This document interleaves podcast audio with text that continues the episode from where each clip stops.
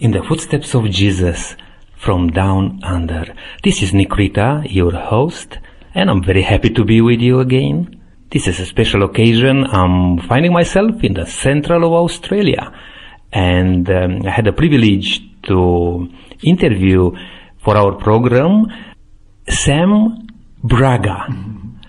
As I uh, decided to change my plans a little bit and spend this uh, weekend here in Alice Spring, I come across with quite few things happening here, particularly uh, Sam being a speaker for uh, about two weeks uh, in Alice Spring doing a revival uh, seminar, but also culminating with a baptism. And I heard about that almost 30 people are going to be baptized. And this is a highlight of the day, particularly in this uh, part of Australia. I would like to welcome Sam to our program. Hi, Nick. I'm glad to be part of the, this interview, and uh, thank you so much for inviting me to share my my story.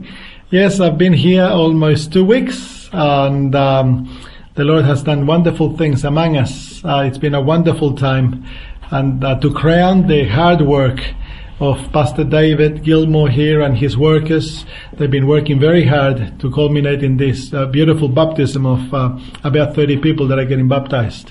And uh, as we are taking this interview, um, something's already going on. People are singing around, and if you hear in the background uh, some singing, that's part of the preparation for this uh, baptism, which will take place just in very short period of time.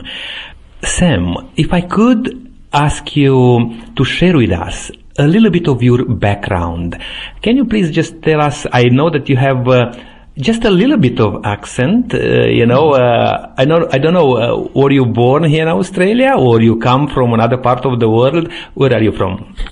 Yeah, I, I was born in the country of Chile.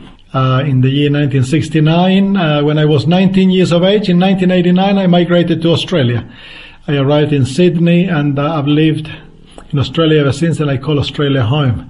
I loved my country here. Take me back a little bit uh, into Chile, okay. where you grew up, and share with us a bit of your uh, upbringing there in Chile. I grew up in the center part of Chile in a farm. My parents had moved from the city out into a, a, a country village in order for us to grow up, uh, you know, away from uh, city influences. And then my uncle came from uh, the United States, purchased a farm, and we went to live with him there. I was five years of age when uh, we went into a farm. So I am a, a farm boy. I really like uh, farms. Um, I don't feel comfortable living in cities.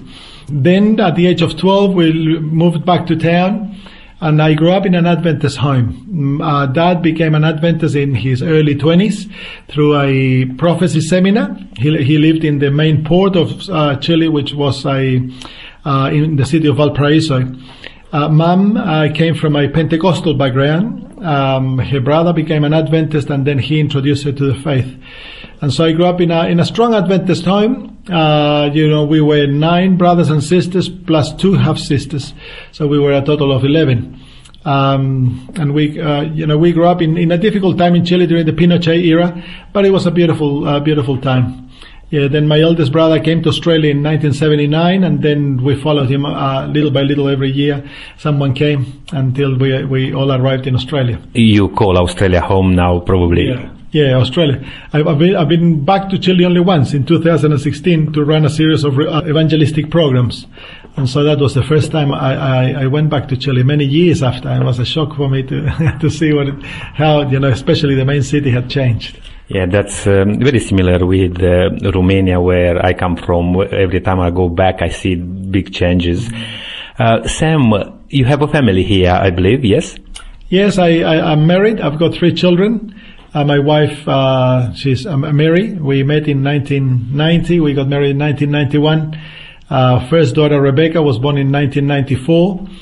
So she's 27 now. Then came our second daughter, Karen, and then uh, Jonathan.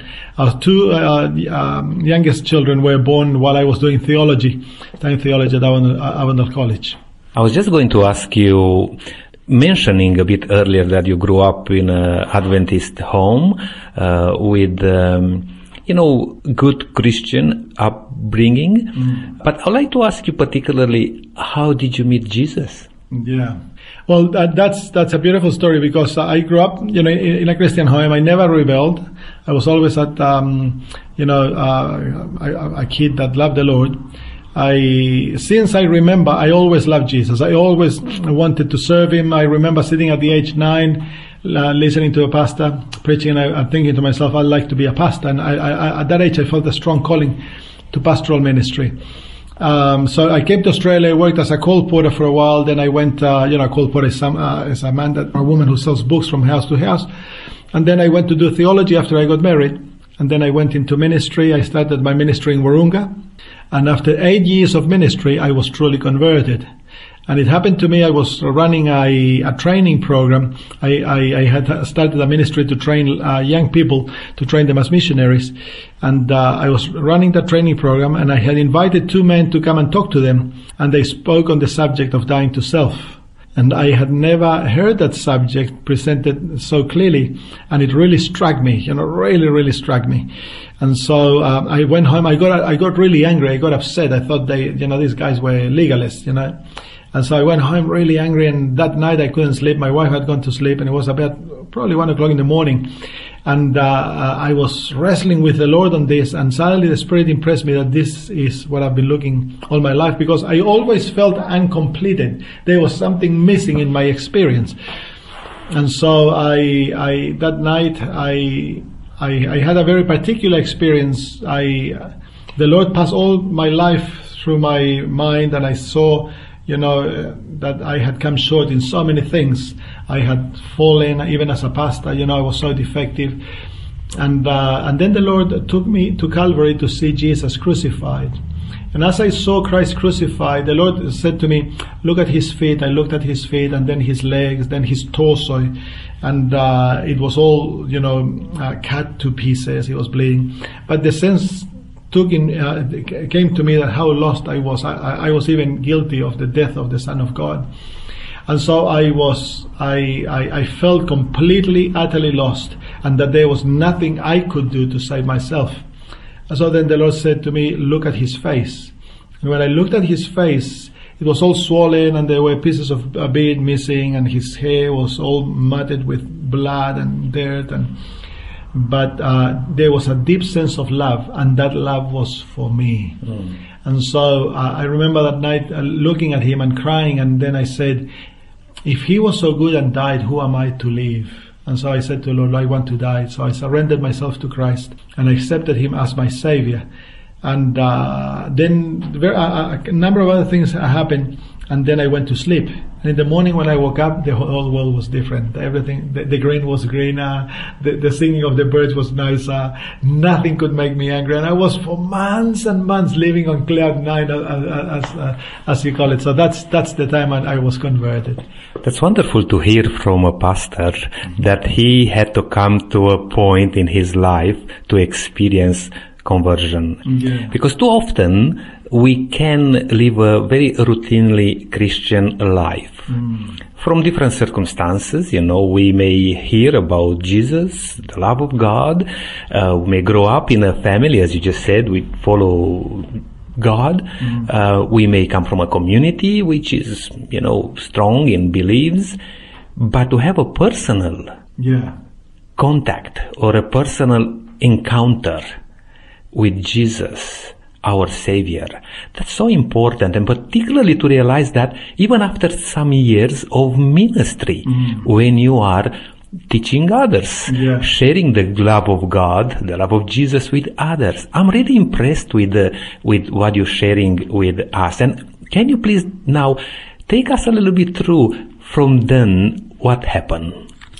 Well, um, from then I, I, I was ministering in, in a place called Penrith in, in Sydney. And uh, I had started a faith ministry. And um, that got me into a little bit of trouble. so eventually I went to work in North Queensland. And, and then uh, the Lord called me to live by faith. What I mean by faith is that to depend on Him. So I stepped aside from a paid ministry to a faith ministry. So to, uh, I've been doing that since 2012. in which I have been, uh, you know, I've dedicated myself to run evangelistic programs and revival series and training. And I do not receive a salary. I depend on the Lord, and I don't receive money from the government. And I don't tell anyone, uh, you know, uh, our needs. So we don't ask for money. We just depend on the Lord for everything, for uh, you know, in prayer. And so the Lord took us, has taken us into that experience, and it's been a growing experience, a beautiful experience.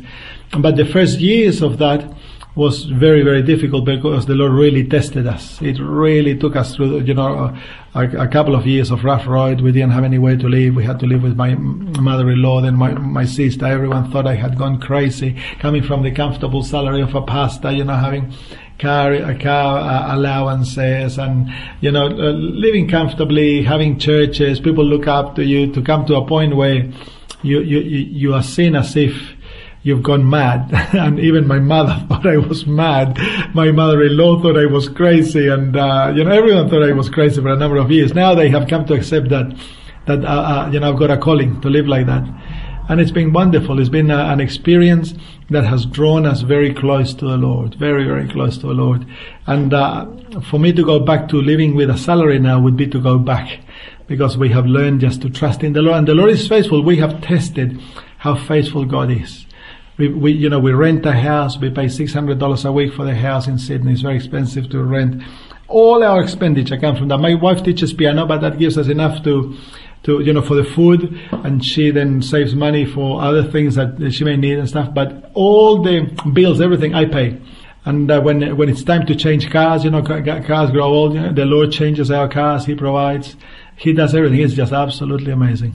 Mm. To me, sounds more like walking in the footsteps of Jesus, because himself didn't have a place or uh, you know a salary, or uh, even though he had a, a trade, uh, but seems like that God looked after him in uh, all his needs. Now, as you travel around, and I can see that you running revival seminars, uh, as I witnessed a couple of nights here in Alice Spring, you are uh, very convinced of what you're doing. And that's important because too often we may say things or do things which are not necessarily part of our life. Mm. But I see in you that genuine love for God and for others mm. in what you tell others. Um, tell me a little bit more in these uh, last few years uh, how your life um, grew in knowing God and following Jesus closer and closer. I, I guess the greatest realization that can happen to us is the, a paradigm shift that takes place in our lives when we come to the realization that uh, you know we are nothing, that there is nothing in us that we can do. As Jesus said, you know, without me you can do nothing. And so that that's a growing realization. And uh, uh, Jesus invited us to take up the yoke and to learn of Him that He is gentle and lonely in heart.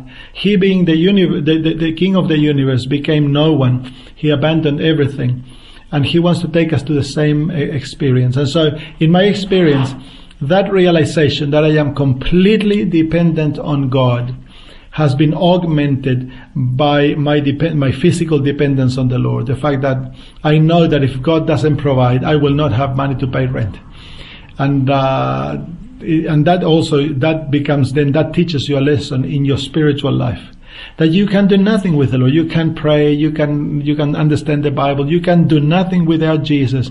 That we are absolutely dependent on Jesus as a, as a, as a baby in the womb of a mother, uh, his mother is completely dependent on mom. So we are with Jesus.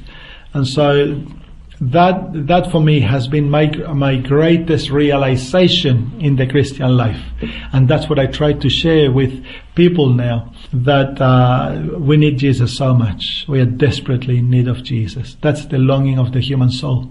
I heard you talking about that. Uh, we can be in a church in a safe environment, uh, thinking that we are right in our walk with God, with, you know, with Jesus, but still being far away just because we don't die to ourselves.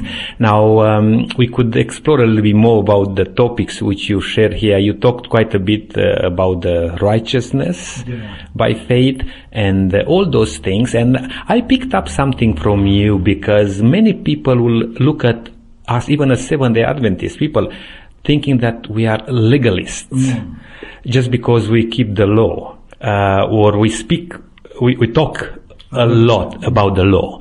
But I heard from you how important is the law when Jesus does the work in your life. Would you be able to just um, share a little bit with us uh, on this aspect? Yeah.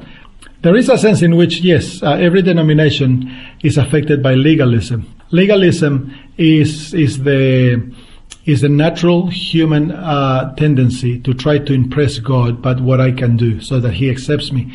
Because that gives me a sense of importance. We've been trained, we have a nature that naturally tends to legalism, and then we've been trained in society, we are trained to be accepted by what we do and what we offer. If you have nothing to offer, then you are no one in society.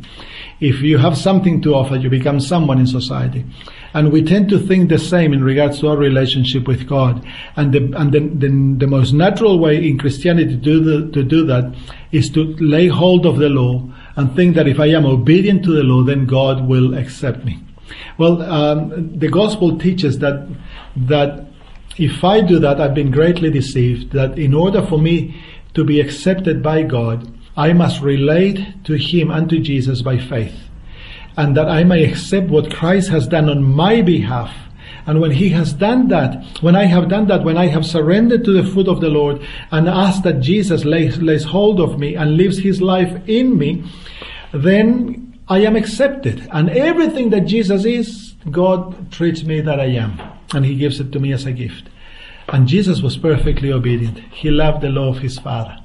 And so the, the natural response of the heart, once we have been justified by faith, which is God giving us His righteousness, His character, is that we will long to abide and walk in the law of God. As it says that the new covenant, God writes His law in our minds and in our hearts.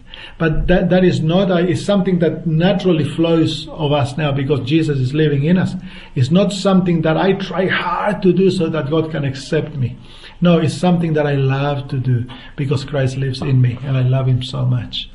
Do you say that uh, obedience is not legalism? Well, that's, uh, I think, uh, uh, sadly in Christianity today, two words have become dirty. One is sanctification and the other one is obedience. And, uh, could you imagine a father that the child is, uh, your child is growing? Would you like your child to be obedient or disobedient? Obedient, of course, but we would like him to obey us because he loves us. The same is with God.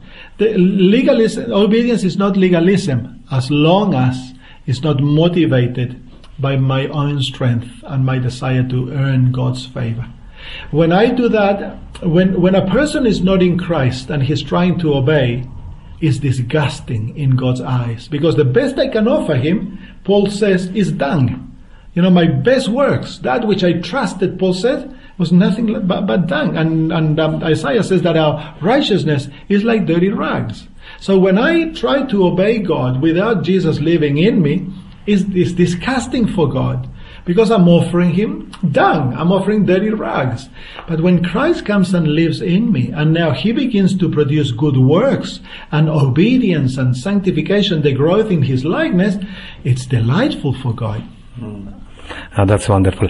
We are talking to Sam Braga on our program in the footsteps of Jesus. I'm just going to take a short break here and we'll come back uh, in a moment. Please stay with us. Don't go anywhere.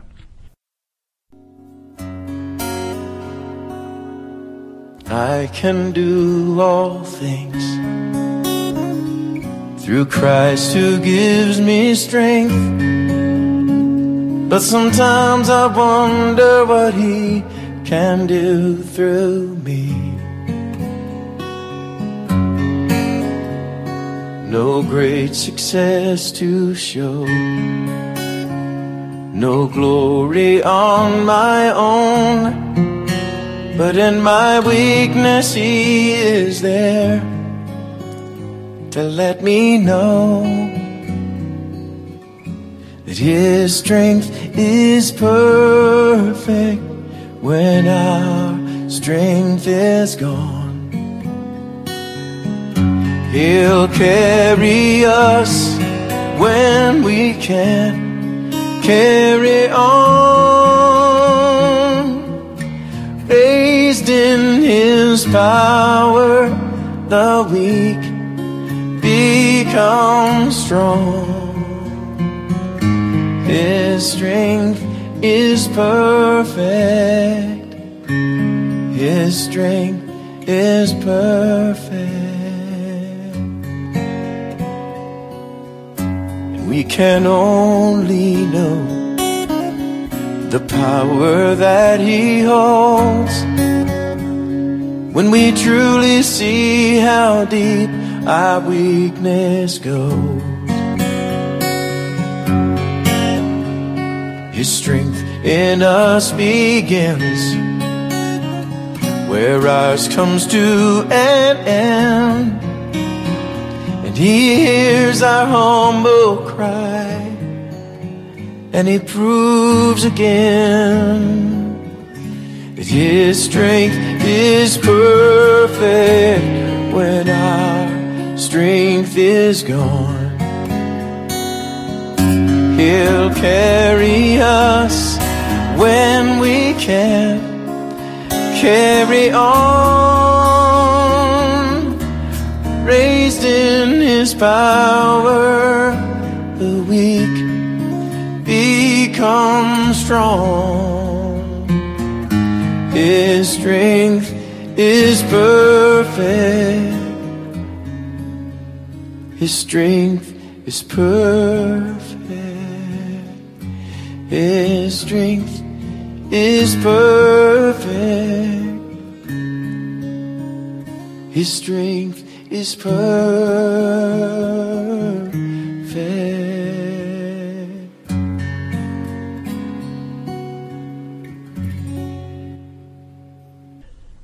In the footsteps of Jesus, from the outback of Australia, this is Nick Rita and um, with Sam Braga today in Alice Spring. Sam was running a series of programs, uh, revival programs here in Alice Spring, and it's culminating uh, today with a very um, uh, nice baptism, uh, around 30 people giving their life uh, to God. Now, some of these people also coming to Sam's program, but they are coming from all other communities around uh, um, Alice Spring, for example, from Fing and other places, other communities. Um, Sam, just before the break, we talked about uh, your experience with God, your conversion when you, as a minister, inviting people to speak for revival and you know programs like that you've been touched by Jesus. And you experience yourself conversion. And you share with us uh, how you are working for God now on uh, on the basis of faith trusting in God. You pull out uh, to say so from the ministry to be paid but you work now just by faith and go from place to place to share with people. I would like to ask you now, in the next few minutes which we have left, uh, what would you like to say and share with our audience? I, I guess the, the the the dream that one has that uh, people who are listening to to you know when we speak is that they will believe that what we speak can change their lives, and that the greatest void that the human heart has is for Jesus, and that void cannot be filled by anything else. You may you may have all the success this life can offer. You may have all the fun, all the riches. Uh, you may have you know have a, what the world calls a, a beautiful life, but in the heart there's always a void, and unless and I experienced that void. I, I grew up a Christian, yet I had not had a real encounter with Christ, and I experienced that void. I remember as a pastor preaching and then going home and thinking, what is there missing? You know, I, I, I just couldn't put my finger in it until I had my encounter with the Lord. When that encounter took place, the void is, is filled. I am happy to live And if the Lord calls me to rest, I am quite happy too. I am at peace with God. And, uh, and my life is dedicated to Him. And, and so my, my, my desire would be for the, uh, for those who listen to me, if you're a mature Christian, keep holding the hand of Jesus. There's nothing more beautiful than, than walking with God and seeing Him manifest Himself in your life daily. Uh, if you are a new Christian, then remember that the secret of the Christian life is holding the hand of Jesus. It's, it's a relationship. As long as you're in Christ, doesn't matter what your defects are, what you're struggling with. If you struggle with Christ, it's guaranteed that you will grow and you will become a mature Christian.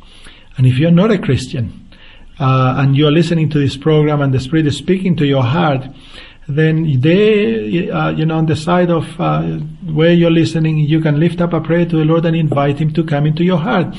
Last week, I preached a, a sermon to the children here, and I taught them how to become Christians. And it's very simple. Just open your heart and invite Jesus to come in. If you, if you feel that need, if, you, if there's nothing else that has satisfied, if you had tried everything and everything has failed, open your heart, invite Jesus and tell him that you want him to come and live in your heart and he will. And, and, and you'll see that it makes the difference between night and day. And so that's, that's what I like to leave the audience with is the fact that uh, Jesus is everything. He is, he, he will satisfy you. Sam, thank you so much for taking a bit of time and come to talk to us. Uh, we are looking forward when you come to Adelaide for some programs there. I heard about this that uh, towards the end of the year you will be in Adelaide, and uh, I'm inviting our listeners who are um, living in Adelaide to to come for those programs. We'll advertise, you know, those programs when the times comes. But uh, for now, thank you so much for being with us, and may God uh, richly bless you. Continue to live this uh, fulfilled Christian life and to share with others because that's our call to grow together and awaiting the greatest event ever happened in the universe, the second coming of Jesus Christ. May God richly bless you. Thank you, Nick. Thank you so much for inviting me. It's been a pleasure to spend this time with you and with your audience. May God bless them, uh, ble- bless them too. And thank you for being with us today. Uh, until next time, don't forget, keep walking in the footsteps of Jesus.